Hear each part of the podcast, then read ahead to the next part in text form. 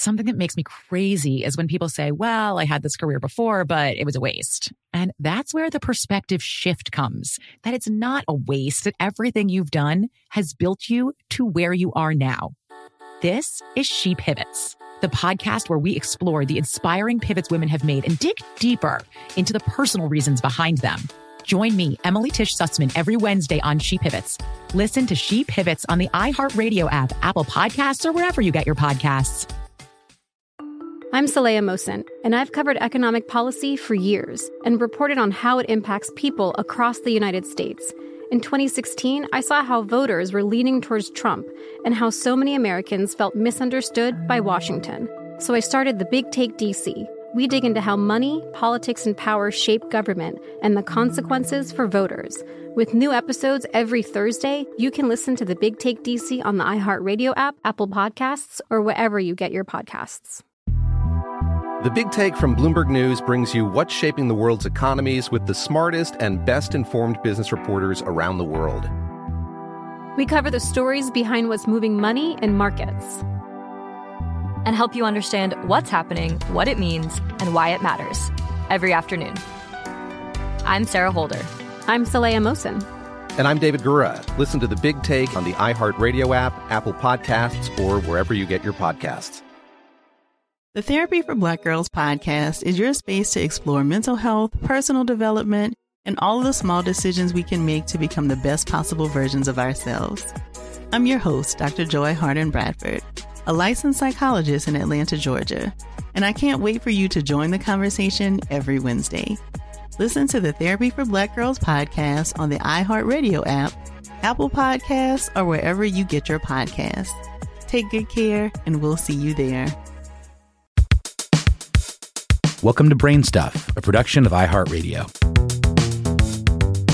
Hey, BrainStuff, Lauren Vogelbaum here. I don't have any scientific statistics about this, but I'm going to say it's a safe bet that you have either given or received a piggyback ride at some point in your life.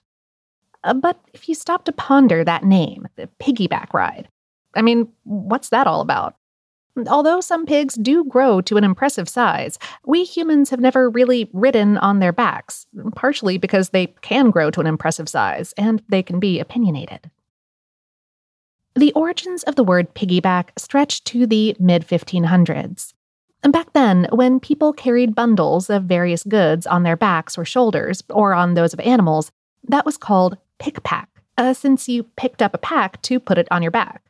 Or possibly, pick was a verbal variant of the word pitch, uh, meaning to heave or fasten, since you were pitching the pack up on your shoulders. Either way, as is so often the case with language, pick-pack morphed over the years. First, it became pick-a-pack, and then pick-a-back, since the pack being picked went on someone's back. Things get a little murkier from there. As some people think that by the mid eighteen hundreds, pick-a-back morphed into similar-sounding phrases like pick-a-back or piggyback, which then eventually became piggyback. Others think that around that time, uh, people were confused by the pick-a portion of pick-a-back, so they changed it to a word that they were familiar with that sounded similar, piggy. Uh, this is a language process called folk etymology. And no one knows for sure whether people in Britain or North America were the first to bring pigs into the conversation when speaking aloud, but the earliest written reference seems to be from Britain from eighteen thirty-seven, when a text called A Dialogue in the Devonshire Dialect explained that schoolboys would sometimes carry each other in a piggyback ride. In the United States, the earliest written references to piggyback uh, with the meaning that we use today are from the eighteen eighties. Of course, today, piggyback is used in a wide variety of contexts, not just for giving kids rides on your shoulders. In the field of transportation, piggybacking means something riding on top of something else, such as cars being transported on a train's flatbed. It's also used in the trucking industry to denote a trailer that's hauling up to four more trucks in a chain. Uh, each truck's front is mounted to a hitch, while the rear wheels touch the ground.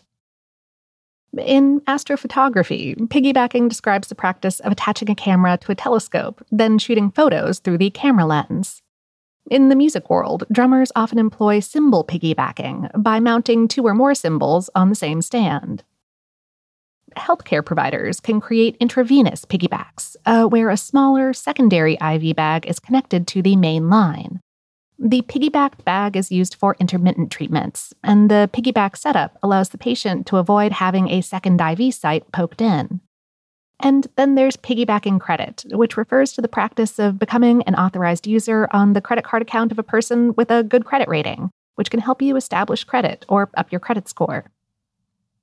However, the traditional meaning does still apply.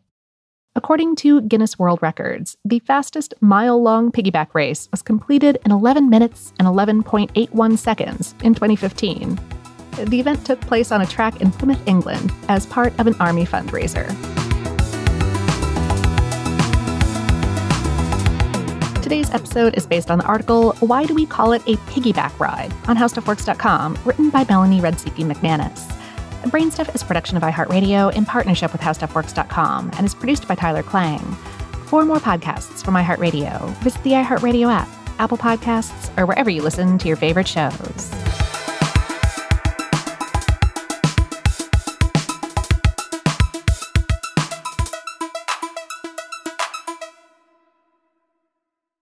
Something that makes me crazy is when people say, well, I had this career before, but it was a waste. And that's where the perspective shift comes, that it's not a waste, that everything you've done has built you to where you are now.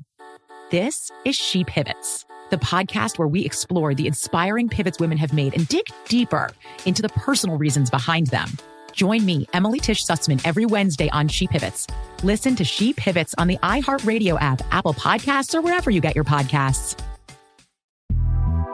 The Big Take from Bloomberg News brings you what's shaping the world's economies with the smartest and best-informed business reporters around the world.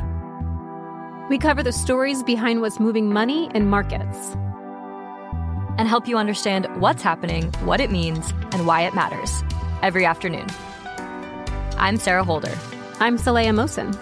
And I'm David Gura. Listen to The Big Take on the iHeartRadio app, Apple Podcasts, or wherever you get your podcasts.